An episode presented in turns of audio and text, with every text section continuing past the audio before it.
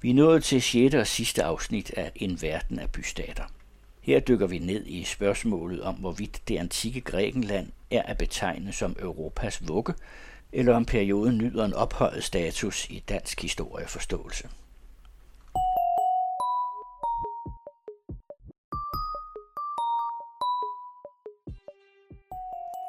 Gennem tre århundreder blev grundstenene lagt til en civilisation, den vestlige verden har spejlet sig i siden renaissancen. Med sin klare marmoræstetik fremstår det antikke Grækenland som et billede på en uspoleret samfundsform, og den dag i dag bliver den oldgræske verden stadig set som arnestedet for den vestlige kultur. Men under hvilke omstændigheder blev denne højt besungne kultur til? I sin indledning til Polis, den oldgræske bystatskultur, skriver antikhistoriker og filolog Mogens Samuel Hansen, at bystaten som stats- og samfundsform er grundlaget for hele den græske kultur. Og implikationen af denne påstand er, at man kun kan forstå den græske kultur, hvis man forstår den samfundsform, grækerne levede under, nemlig polis. Men hvad er denne polis for en størrelse, og hvordan kan vi bedre forstå den oldgræske kultur gennem dens bystats indretning? Gennem seks udsendelser taler jeg med nogle af landets førende forskere for at forstå denne verden af bystater. I denne udsendelse interviewer jeg ekstern lektor i græsk-romersk oldtid ved Aarhus Universitet, Helene Hastrup, om antikreception og den plads, oldtiden har fået i den vestlige verdens selvforståelse. Mit navn er Mikkel Skovgaard. Helene Hastrup, som vores fodtrin måske vil afsløre, så kan man høre, at vi er på et museum, nærmere bestemt Antikmuseet i Aarhus, som ligger under Aarhus Universitet. Og jeg står her med læseplanen for historiefaget på gymnasiet. Og udover at kunne læse mig frem til, at faget har til formål at videreudvikle elevernes historiske viden, kundskaber, identitet og stimulere deres interesse for og evne til at stille spørgsmål til fortiden for at opnå forståelse for den komplekse verden, de lever i. Så står der også kernestof. Gennem kernestoffet skal eleverne opnå faglig fordybelse, viden og kundskaber. Kernestoffet er hovedlinje i Danmarks, Europas og verdens historie fra antikken til i dag. Og hvorfor har jeg så taget det med, kan man spørge. Det er på grund af, at øh, citatet meget godt afspejler en udbredt opfattelse af, at den vestlige verden ligesom har sit udspring fra det antikke Grækenland, og det er ligesom derfra, hele vores verden går. Man hører også tit betegnelsen Europas vugge, når man beskriver oldtidens Grækenland. Hvad ligger der i den betegnelse?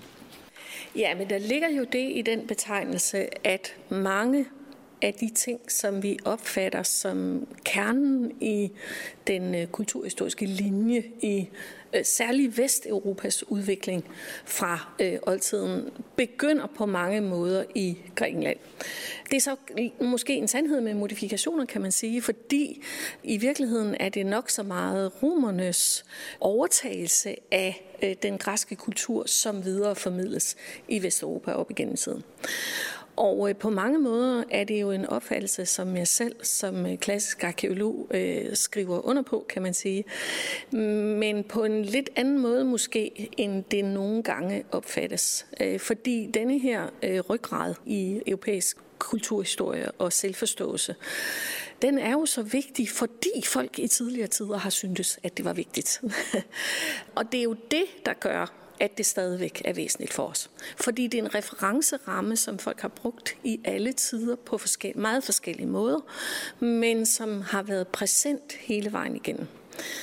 Øh, jeg kan sige, at øh, der er det sådan lidt øh, specielle ved det, at vi her i Danmark er ganske særligt optaget af det antikke Grækenland. Øh, I den klassiske studentereksamen, der har vi jo det fag, der hedder oldtidskundskab, og øh, der er jo også nogen, øh, som i dag øh, udbyder øh, studentereksamen, som øh, faktisk slår sig op på, at de ikke underviser i oldtid, øh, i oldtiden, kan man sige, at man ikke skal have oldreol osv. Øh, men i den klassiske studentereksamen, der skal man have oldtidskundskab. Og Danmark og Grækenland er faktisk de eneste to lande i Europa, der fordrer et kendskab til det antikke Grækenland for at få en studentereksamen. Og det er jo måske en anelse pudsigt. Men øh, oldtidskundskab kom ind i øh, det danske gymnasium i øh, begyndelsen af 1900-tallet, da man lavede den store reform, som jo blandt andet også var øh, udgangspunkt for, at en hel del piger begyndte at komme i gymnasiet. Det var der, man indførte den nysproglige linje på gymnasierne. Men øh, så de her stakkels øh, nysproglige, som jo ikke skulle have nær så meget græsk og latin, de skulle kun have latin, de skulle ikke have græsk. De skulle jo stadigvæk være dannede mennesker, og derfor så indførte man altså faget oldtidskundskab. Og det er jo sådan lidt typisk, kan man sige, for vores danske måde at se tingene på, at øh, i stedet for altså denne her eksklusivitet, som har været lidt forbundet med øh, det her med kendskab til det antikke, det har jo været opfattet lidt som sådan en form for dannelsesmarkør, at i stedet for så øh, at smide den på porten, så prøver vi i stedet for at brede den ud til et meget større antal mennesker. Og derfor tror jeg i virkeligheden, at Danmark er måske det europæiske land, hvor flest mennesker ved noget om den klassiske oldtid, fordi det er en del af vores studentereksamen. Og det er jo meget interessant. Men altså den her opfattelse af, at alting ligesom går tilbage til Grækenland, altså det er selve den opfattelse, og selve den, der har været ryggraden i vores øh, vesteuropæiske kultur. Og det er derfor, det bliver ved med at være vigtigt. Det er jo fordi folk hele tiden har opfattet det som vigtigt. Og man skal jo øh, øh, holde lidt fast i, at, øh, og det er der, hvor jeg måske nogle gange synes, at man går en lille smule fejl i nutiden. Man skal holde fast i, at der er forskel på, om noget er vigtigt og centralt, eller om det er et ideal.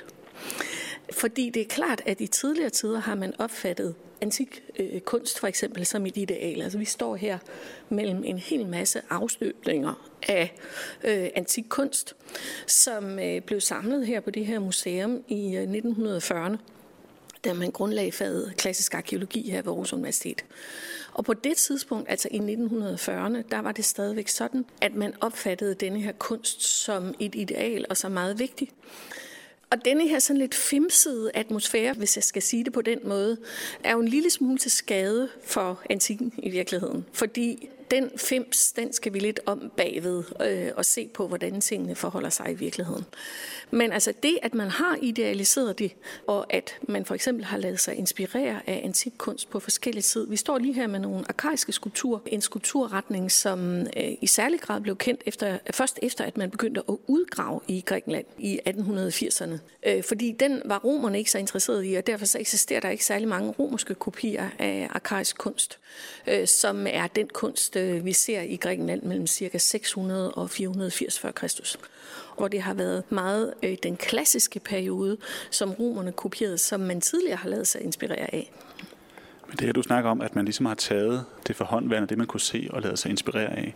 Kan man så godt sige, at det er et retvisende billede at snakke om Europas vugge, eller hvis man havde haft andre historiske øh, kendskærninger, havde man så fundet en anden tidsperiode at forelske sig i eller idealisere? Det er jo meget svært at vide, hvad man ville have gjort, øh, hvis øh, noget andet havde været tilfældet, end, end det er, så at sige. øhm, så det er jo meget svært at sige. Jeg tror, det er, øh, det, er jo, det er jo et sammenfald af flere omstændigheder, kan man sige. Men først så har vi jo den, øh, den græske kultur, kan man sige. Og øh, den er jo egentlig sådan øh, relativt begrænset til øh, Grækenland og øh, øh, det ægæiske område og øh, Tyrkiets vestkyst. Og øh, så er der øh, også en masse græske kolonier, altså byer, som grækerne har grundlagt rundt omkring, især i Syditalien og på Sicilien. Men det er jo sådan set det græske kerneområde. Så sker der det jo, at øh, Alexander den Store erobrer kæmpe områder, og øh, det medfører jo, at øh, den græske verden lige pludselig bliver meget større, men det medfører selvfølgelig også, at der kommer indflydelser øh, fra andre lande til Grækenland, så det bliver jo meget mere sådan en kulturudveksling, øh, en kultursammenblanding. Og der bliver grundlagt de her græske riger forskellige steder. Et af de vigtigste, det er jo for eksempel i Ægypten, øh, som jo er græsk, eller græsk domineret. Det er jo klart, det, det er jo ikke sådan, at der er flere grækere end Ægypter, men det er jo domineret af grækere i en øh, lang periode, indtil endelig kejser Augustus erobrer det, eller den senere kejser Augustus erobrer det i 31 før Kristus. Og her er vi sådan set fremme ved grunden til, at græsk kultur bliver grundstenen, fordi det handler jo netop om, at romerne erobrer øh, grækerne, kan man sige. Som en øh, berømt romersk forfatter, han, øh, han siger det. Ja, øh, romerne erobrer godt nok grækerne, men den græske kultur erobrer til gengæld romerne. Og øh, på den måde, så bliver den jo etableret i hele det her kæmpe område, som udgør øh, romeriet. Men det, at den græske kultur ligesom bliver øh, overlever romernes øh, angreb. Kunne det ikke tyde på, at der er noget bund i den, eller hvad man skal sige, at der er en grund til, at det ligesom er den, der er stadig gør, at vi har oldtidskundskab på skemaet? Det tror jeg helt bestemt. Det tror jeg. Det er helt sikkert, at der er noget bund i det. Og det kan man jo også se, altså hvis man går i gang med at læse Iliaden eller Odysseen med nogle 15-16-årige, som ikke har nogen anelse om, hvad det drejer sig om, så vil man jo alligevel se, at mange af dem bliver rigtig optaget af det. Der er en klangbund på en måde i de her ting. Hvis du præsenterede Iliaden for nogle 15-årige kinesere, øh, som ikke rigtig var kendte med vestlig kultur, ville de så reagere på samme måde? Det ved jeg faktisk ikke. Det kan godt være, at den her klangbund på en eller anden måde er indbygget i os, fordi vi har den øh, opvækst og uddannelse og den kulturelle sammenhæng, som vi har. Men der er selvfølgelig også nogle almindelige ting i det. Altså, der er jo nogle almindelige ting i det her. Og der er øh, noget, som vi arkeologer jo normalt ikke taler så meget om, fordi man kan sige, når man er arkeolog og står med et stykke, så giver man sig jo ikke til at spekulere på, om det er høj eller lav kvalitet for, om man har lyst til at beskæftige sig med det. Altså noget af lav kvalitet kan jo være lige så arkeologisk interessant som noget af høj kvalitet.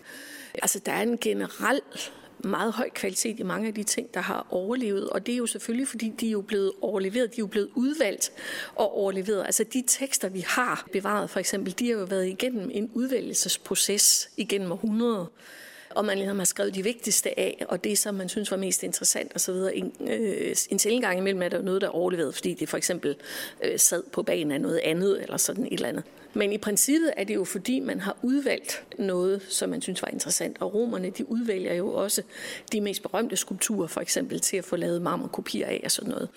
Så det har jo været gennem en form for udvælgelsesproces, meget af det her. Og derfor så vil man jo også se, at kvaliteten er tårnhøj.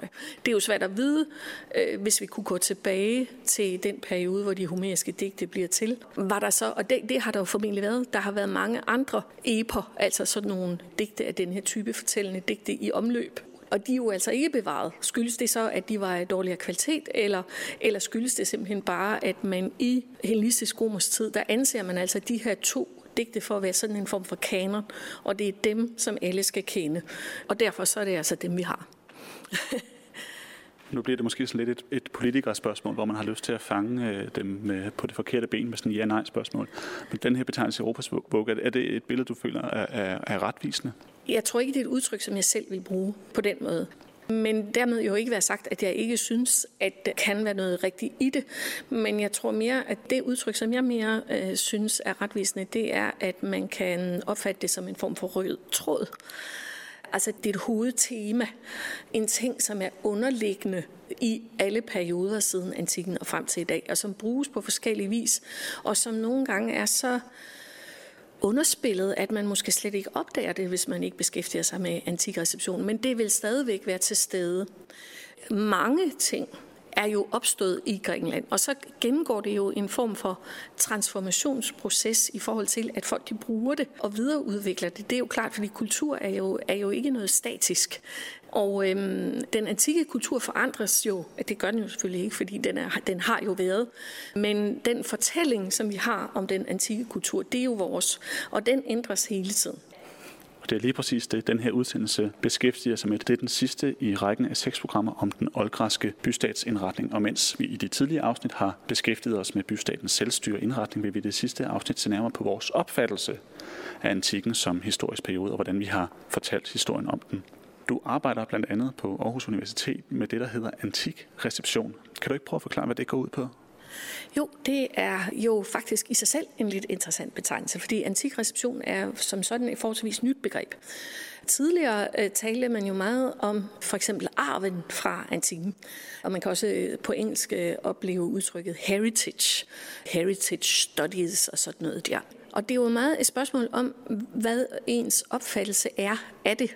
Øh, fordi tidligere havde man jo meget sådan en, måske en lidt sådan mere statisk måde at beskrive det på. Der er jo selvfølgelig masser af undtagelser, men altså lidt øh, som en videregivelse. Vi kan også se på udtrykket tradition, som netop betyder at videregive noget.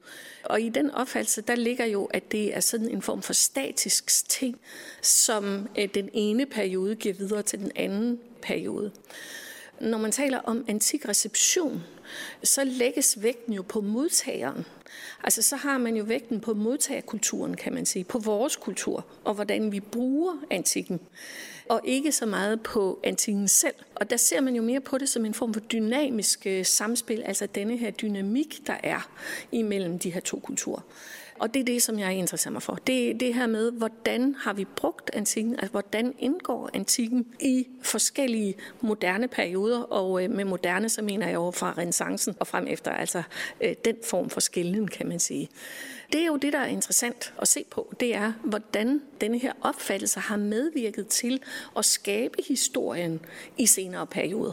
Og det er måske også derfor, jeg er en lille smule imod det her udtryk Europas vugge. Fordi der har man så lidt den her fornemmelse af, at så har vi noget, der opstår her, og som så videregives. Altså, det er nok ikke helt sådan, jeg opfatter det.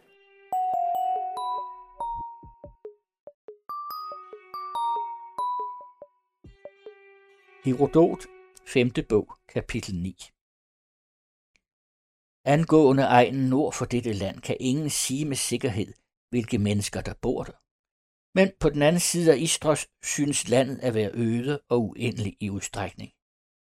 De eneste mennesker, jeg har hørt om der på den anden side af Istros, er sigynerne, som går klædt i medisk dragt. Deres heste er efter sine lodne over hele kroppen, med hår helt op til fem fingres længde, men de er små og kan ikke bære en rytter. Som trækdyr er de derimod fremragende, og det er grunden til, at de indfødte færdes til vogns.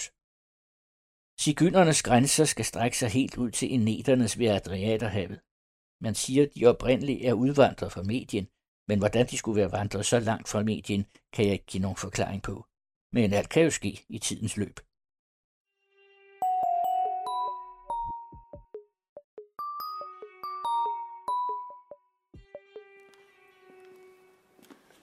Vi befinder os som sagt på Antikmuseet i Aarhus, som råder over en samling af afstøbninger af statuer og originale oldsager og mønter, som fortæller historien om Middelhavslandenes kultur i antikken, heriblandt en række statuer. Og lige nu står vi og ser på en øh, skulptur fra Athene-templet på Athens Akropolis. Kan du ikke lige beskrive den for, for lytteren? Jo, vi står og ser på en øh, afstøbning af en kopi af kultstatuen fra øh, Parthenon-templet på Athens Akropolis. Og øh, den er sådan cirka en meter høj, og øh, den oprindelige statue var lavet af guld og elfenben, og øh, er selvfølgelig ikke bevaret af den grund. Men man lavede så nogen her, som jeg nærmest opfatter som sådan en slags øh, souvenirs, beregnet til øh, de romerske folk, der kom til Athen i romers tid, og de kunne jo blandt andet formodes at tage sådan nogle her ting med hjem til Rom. Det var jo sådan, at man rejste, fornemme romere, de rejste på dannelsesrejse til Athen og uddannede sig i øh, for eksempel retorik og sådan noget øh, på de her akademier i Athen. Øh, det gjorde for eksempel den senere kejser Augustus og mange andre. Og skulpturen her forestiller en stående Athene med et stort skjold, og så har hun, hun er iført det, der hedder en peplos, en græsk øh, kvindedragt. Og skuldrene, der har hun sin ægide, som er sådan et særligt øh, skind udstyret med slangehoveder, som hun har fået af sin far Søvs. Og øh, på hendes hjelm, der er der blandt andet en fornem sphinx, og hun står med den højre hånd udstrakt, og på den der hviler der en Nike-statue. Det siger noget om, at i denne her periode, den højklassiske periode, som vi også kalder det, fra øh, ca. 450 til øh, 400, der overstråler Athen på mange måder kulturelt alle de andre bystater. Og det er jo en relativt kort periode, øh, fordi athenerne de taber jo den øh, peloponnesiske krig i 404, og derefter så mister de sådan set deres position som ledende græsbystat. Men i de der 50 år, der har de altså simpelthen fået skabt så meget, at de bliver ved med at være sådan en form for kulturel leder, også op i romers tid. Og stadig også måske lidt et ideal, man kan stræbe efter det klassiske Athen. Og man kan jo sige sådan helt generelt, så er statuers væsen og at fremstille en eller anden idealiseret forestilling, om det så er en rigtig person, der har vundet nogle olympiske lege, eller om det er en, en mytisk figur, som, som Athene, en gudinde i den her forbindelse. Er det det samme, der er på spil i forbindelse med vores historieopfattelse, at man har en tendens til at fremstille antikken i sådan en idealiseret form? Og hvad er det for et billede af antikken, man får, får fremmalet på den måde? Altså, det er jo et svært spørgsmål, fordi det kommer jo meget ind på, hvem man er. Altså, og hvilket mand vi taler om, hvilken, hvilken periode vi er i. Fordi man kan jo bestemt sige, at der har været tendens til at idealisere antikken i nogen periode. Hvis vi øh, går tilbage til renaissancen, som jeg lige nævnte, så er det klart, at man der har meget den her opfattelse, at antikken er idealet. Og øh, det gælder i virkeligheden både øh, for eksempel folk, der skriver, og som prøver at komme tilbage til det rene, uforfalskede antikke latin, og efterligner for eksempel Cicero. Men det gælder også kunstnere. Michelangelo var meget stolt af, at han lavede en øh, skulptur, der forestillede Bacchus eller Dionysos, altså vinguden, som han solgte til en af mediesierne som en ægte antik skulptur.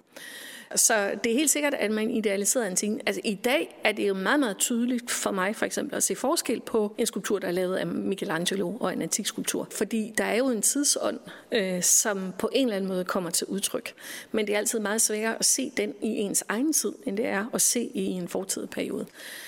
Det man kan sige, det er, at hvis vi taler kunsthistorisk, så har der bestemt været en tendens til det her med, at antikken var idealet, som man skulle leve op til. Altså på Kunstakademiet i København, som øh, bliver opdrettet i øh, slutningen af 1700-tallet efter fransk forbillede, der øh, øh får vi netop øh, Danmarks første antiksamling af afstøbninger af antikke skulpturer. Og det er jo fordi dem, der skal uddannes til kunstnere, de skal have noget at tegne. Og øh, altså det første, man bliver sat til, det er at tegne de her afstøbninger, sådan så man kan lære, hvordan det skal være. Og det er jo måske også derfor, at reaktionen bliver så voldsom, når vi kommer op i 70'erne, fordi nu vil vi altså ikke sidde og tegne alle de der antikke skulpturer mere ud på mødingen med dem. Det er ikke det, det drejer sig om. Antikken har jo også i høj grad været brugt som en form for klassemarkør.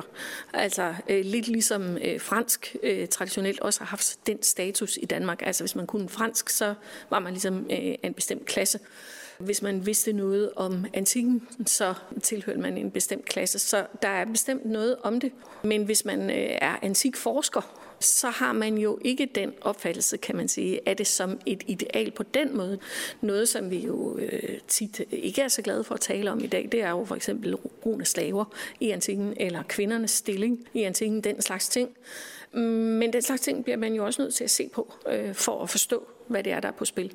Men det er netop nu også fordi, at det så indgår som en del af pensum i studentereksamen og sådan noget ting. Og vi har også en tendens til at sige, at demokratiet ligesom blev født i Athen. Men, ja, men, men, og man... det er jo rigtigt. Altså, det, det er jo rigtigt, selvom vores demokrati ikke ligner det antikke, så er det jo alligevel derfra, inspirationen den kommer. Men idealiserer man det ved at sige, at det her, at det hele stammer, men så måske lukker lidt øjnene for, at, at kvinder ikke har haft stemmeret, og man har holdt slaver og sådan nogle ting? Nej, altså jeg synes, man skal skille tingene lidt ad. Jeg synes, at øh, det er meget vigtigt at se fortiden lige i øjnene, så at sige. Og så sige, at øh, det her, det er altså vigtigt. Og det er først og fremmest vigtigt, fordi folk har syntes, at det var vigtigt. Altså det er først og fremmest vigtigt, fordi det hele tiden har været vigtigt og centralt og er en, en vigtig del i mange udviklinger. Altså for eksempel demokratiet. Det kan jo godt være, at man var kommet på den idé, hvis der ikke havde været demokrati i ting. Og øh, den romerske republik er jo også en meget vigtig del af øh, inspirationskilderne. Det kan jo være, men det kan jo også være, at man ikke var. Der er jo ikke demokrati i Kina, og en af grundene til, at der måske aldrig kommer det, og at det er så svært at etablere, det er jo, at øh, hele den der tradition, den findes simpelthen ikke. Og derfor så er man jo heller ikke tilbøjelig til at mene, at det er væsentligt.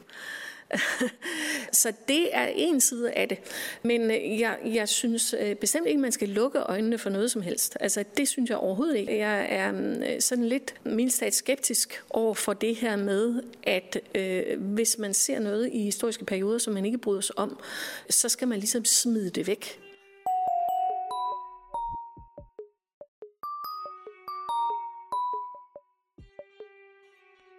Herodot, tredje bog, Kapitel 115 Om de yderste lande mod vest i Europa kan jeg derimod ikke give pålidelig besked. Jeg tror nemlig for det første ikke på, at der findes en flod, som barbarerne kalder Eridanos, og som skal løbe ud i det nordlige hav, hvorfra man fortæller, at ravet kommer.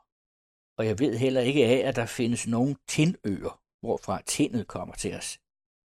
Dels røber selve navnet Eridanos, at det ikke er barbarisk, men af helensk oprindelse lavet af en eller anden digter. Dels har det ikke, skønt jeg har gjort mig umage for det, været mig muligt at få oplyst af nogen, der selv har set det, at der findes et hav på den anden side af Europa. Men at vi både får tind og rav fra de yderste egne i verden, det er sikkert nok. Det kan fastslås, at den allerstørste mængde guld findes i det nordlige Europa. Hvordan det skaffes til veje, kan jeg heller ikke i dette tilfælde sige med sikkerhed. Det ser i hvert fald ud til, at de yderste lande, der omgiver og indeslutter den øvrige verden, er i besiddelse af de ting, vi anser for de bedste og sjældneste.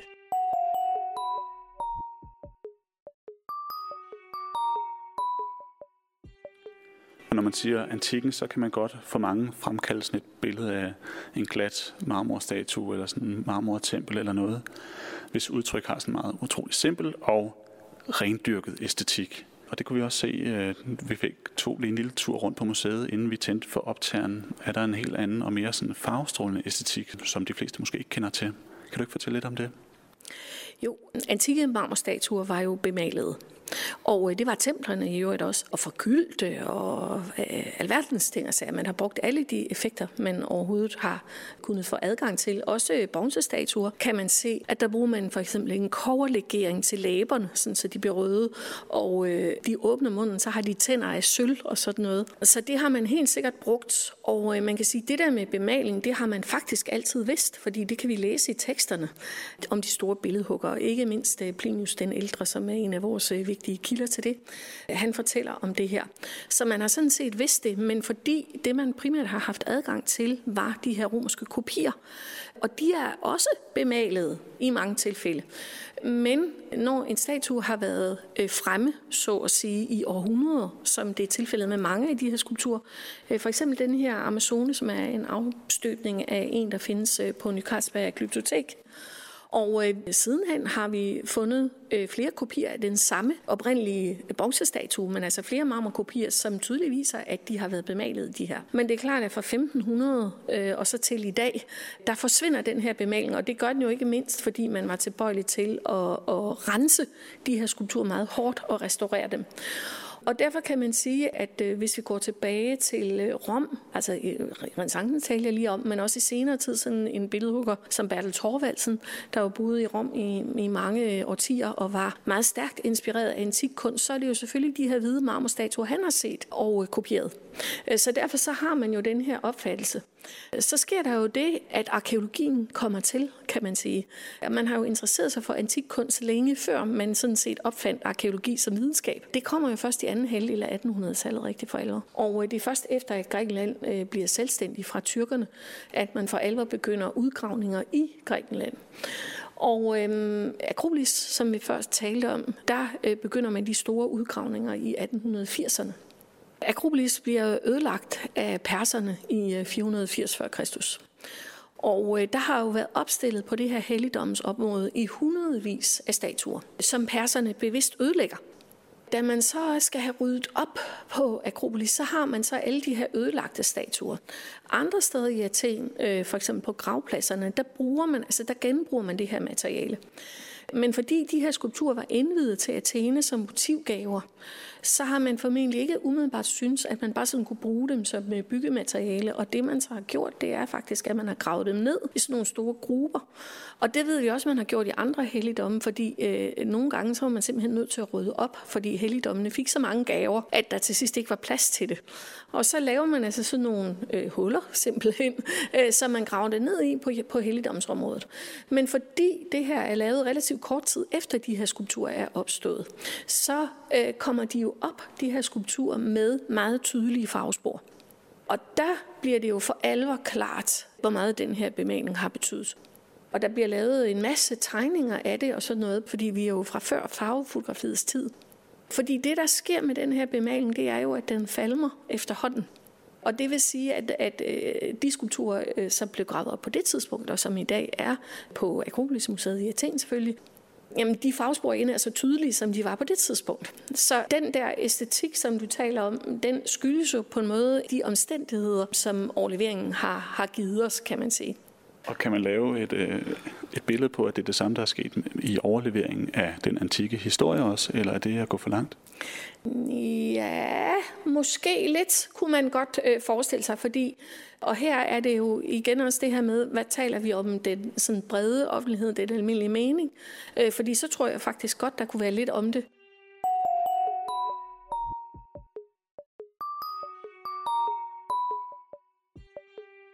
Herodot, 4. bog, kapitel 36. Jeg kan ikke lade være med at le, når jeg ser, hvor mange der til dato har tegnet verdenskort, uden at nogen af dem har givet en rimelig kommentar til dem. De tegner Okeanos som en flod, der løber omkring jorden, som er cirkelrund, som var den slået med passer, og Asien og Europa gør de lige store. Jeg skal derfor nu i korthed klarlægge størrelsen af dem begge to og fortælle, hvordan de ser ud i omrids.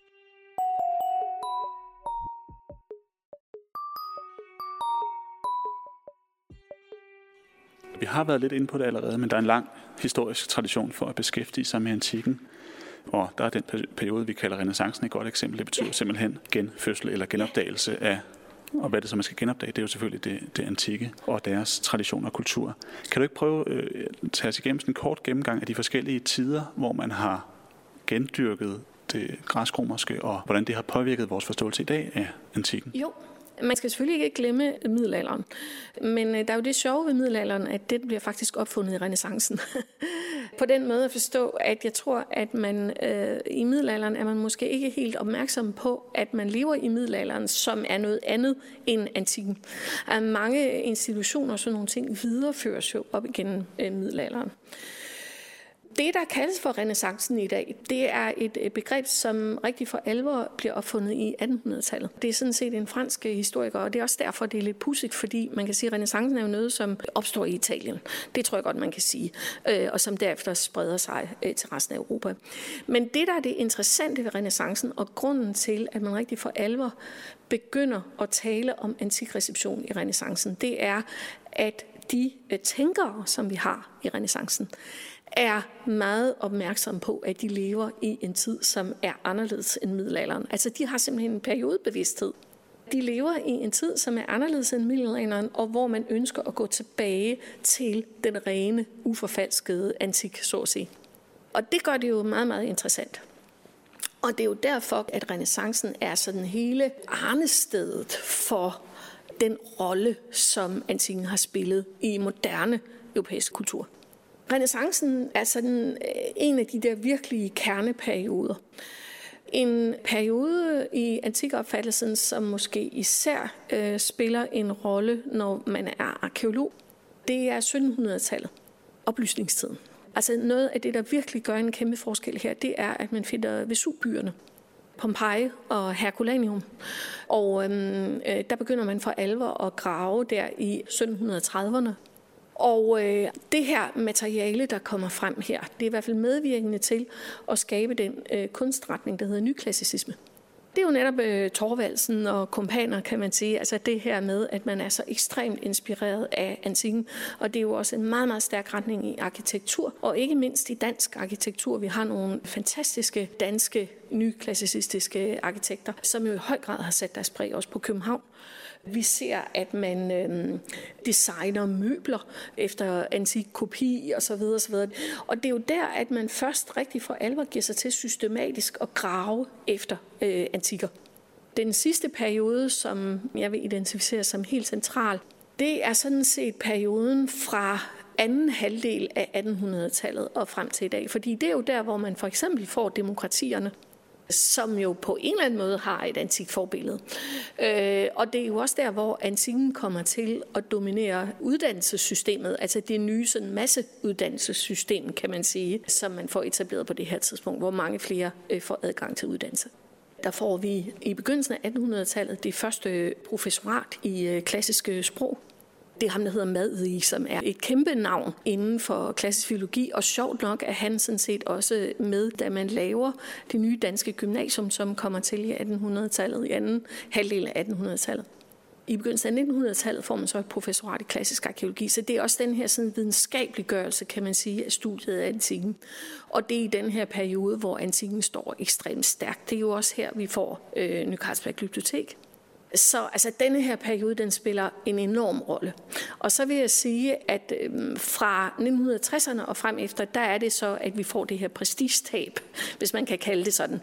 Altså, der bliver øh, det her med antikken som helt centralt, det bliver lige pludselig problematiseret på en måde, som man ikke tidligere har gjort. Hvad er det, øh, problemet består i?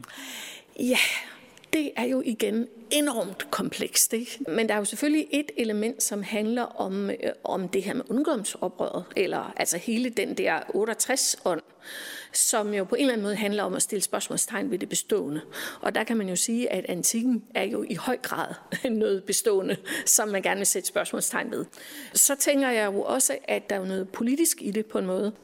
Man kunne godt øh, bringe det der begreb, der hedder kulturimperialisme, lidt øh, i spil, kan man sige. At man har sådan opfattet det her med antikken som sådan en form for imperialisme i virkeligheden. Ikke? Altså, det har ligesom taget utrolig meget plads og nu skal vi altså til at interessere os for noget andet.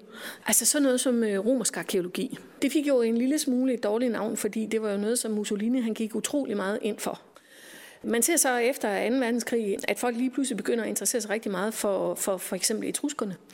Men man kunne jo måske godt sige, at det er sådan en lille smule modvægt til de her imperialistiske romere. Ikke sandt? Nu vil vi altså se på nogle fredsomlige etruskere i stedet for. Det interessante er jo så, at romerne har jo, er jo kommet meget, meget kraftigt igen i de allerseneste år på bekostning af grækerne i virkeligheden. Altså lige pludselig så er det blevet super, super interessant igen. Og jeg tænker jo også i høj grad, at det handler meget om, at i den her tid, i den her periode, og ikke mindst siden angrebet på World Trade Center, der har man været utrolig optaget af det her med imperier og øh, imperiers øh, fald. Det medvirker altså, at folk lige pludselig synes, at det her med romerne, og det er jo også meget sådan i forhold til det her med Europa, det europæiske fællesskab, hvor, hvor stort er det egentlig, og hvordan hænger det nu sammen og sådan noget. Og øh, der har man jo altså lige pludselig fået en ekstremt fornyet interesse for det her med romerne.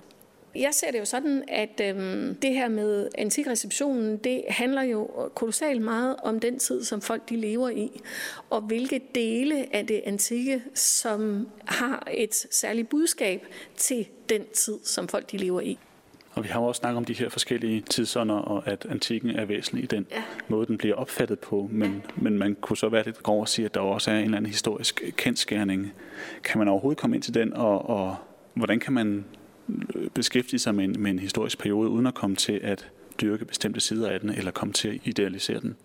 Det er jo et øh, super interessant spørgsmål, og jo også et meget vanskeligt spørgsmål, som enhver øh, arkeolog eller historiker må tage stilling til. Og man kan sige, at øh, vi har jo det her sådan meget øh, øh heustratisk berømte udsagn fra en tysk historiker, som hed von Ranke, øh, at det, som er historikernes opgave, det er at finde ud af, vi es eigentlich gewesen, altså at finde ud af, hvordan det i virkeligheden forholdt sig. I forhold til det, der står jo meget sådan en postmoderne opfattelse af, at det eneste, vi sådan set har, det er jo vores fortælling om historien. Altså sådan, så vi i virkeligheden er over i sådan noget med hver mand sin historie. Din fortælling om antikken er en ting, og min fortælling er noget andet, og de kan være lige gode. Og hvor skal man finde balancepunktet mellem de her to yderpunkter? Ikke? Fordi jeg mener jo, selvfølgelig er der jo en kerne af fakta. Det drejer sig jo om, kan man sige, at forholde sig til denne her øh, kerne. Og det er klart, at vi kan jo ikke genskabe historien, og vi kan heller ikke foretage en tidsrejse. Og måske var der ting, der ville overraske mig helt vanvittigt, hvis jeg lige pludselig stod i Athen år 450, selvom jeg nu har beskæftiget mig med det i over 20 år. Men der var sikkert også mange ting, som jeg ville opfatte som helt genkendelige, tror jeg. Det, som jeg mener er vejen frem, det er at kigge sig selv dybt ind i øjnene. Og det er også derfor, at antikreception er vigtig, også for antikforskere. Fordi man skal sige, hvad er det for et filter, der sidder inde bag mine øjne? Hvad er det for et filter, jeg har her? Og forholde sig til både filteret og det, som man ser igennem filteret. Jeg vil ikke sige, at man kommer nok ikke frem til, vi er egentlig gewesen, men øh, man kommer det hele tiden måske et stykke nærmere, fordi på, på nogle områder er vi jo trods alt væsentligt klogere nu, end vi var for 50 år siden. Øh, så øh, vi, vi får alligevel hele tiden lagt noget til den her mosaik, øh, som vi bygger på, og øh, måske kan vi stadigvæk ikke helt se, hvad mosaikken forestiller. Men vi kan se nogle hjørner af den her mosaik, øh, hvor vi kan se, hvad der er på billedet, så at sige. Vi starter med hjørnerne, ligesom puslespilsbrikkerne. Ja, altså, der er bestemt mange øh, ting, øh, som vi dog trods alt ved. Og det er jo selvfølgelig dem, vi er nødt til at gå ud fra. Og så prøver vi at arbejde os ud derfra. Ikke? Og vi ved jo væsentligt mere om antikken, end vi ved om, lad os sige, Danmark i jernalderen for eksempel. Og det vil vi jo blive ved med.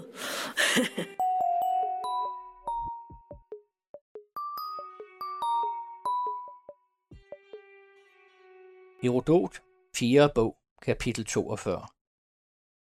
Jeg kan derfor ikke tilbageholde min forundring over dem, der regner med tre områder og inddeler jorden i Libyen, Asien og Europa. Der er jo en ikke ubetydelig forskel på dem. På den lange led rækker Europa lige så langt som de to andre til sammen. Og hvad bredder angår, så kan der overhovedet ikke være tale om sammenligning. Libyen har vist sig at være omflydt af havet, undtagen på det stykke, hvor det støder op til Asien. Det meste af Asien er blevet udforsket af Darius, da han ønskede at få at vide, hvor Indusfloden, den ene af de to floder i verden, hvor i der lever krokodiller, munder ud i havet, sendte han skibe afsted med et mandskab, hvis sandfærdighed han havde tillid til, og blandt dem Skylax. Efter at Skylax og hans kammerater havde fuldført deres omsejling, lagde Darius inderne under sit herredømme og gjorde sig til herre over dette hav. Således er det blevet påvist, at Asien, bortset fra de østlige dele, i øvrigt frembyder de samme træk som Libyen. Europa derimod er der åbenbart ingen, der ved ordentlig besked om, hverken for den østlige eller nordlige dels vedkommende, når det gælder spørgsmålet om, hvad der er omgivet hav, eller hvorfra det har fået sit navn, eller hvem der har givet det det. Men lad det nu være nok om den sag. Vi må anvende de navne, som nogle gang er blevet gængse.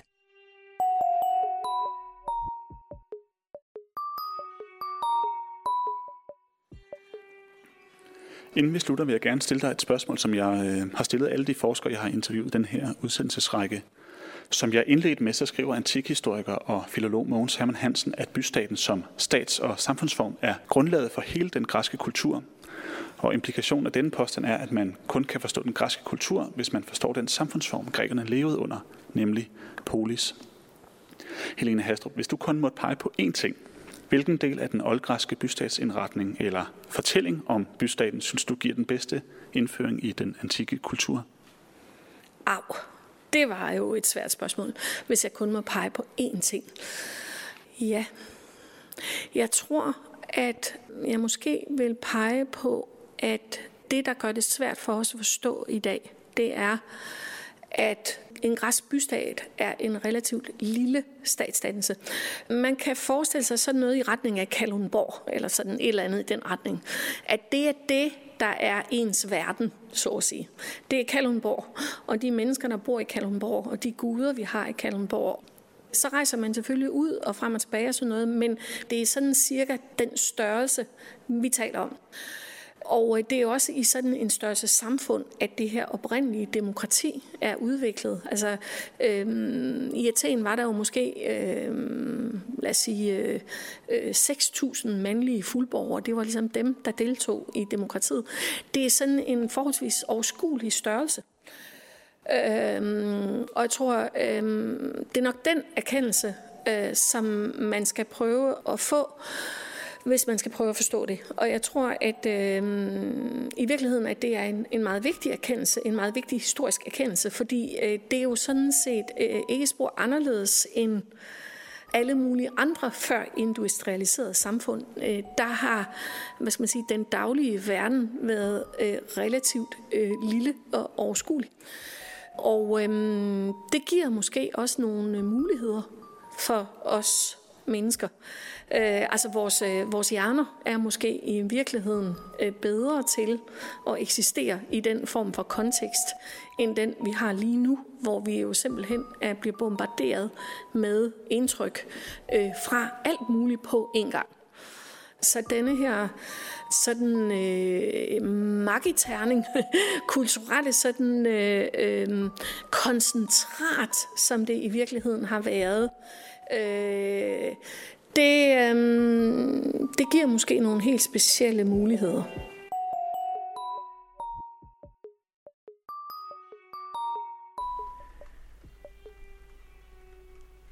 Det var 6. og sidste afsnit af En verden af bystater. Der blev der læst op af Herodots historie, oversat af Thor Hastrup og Leo Hjortsø og indlæst af Carsten Farve.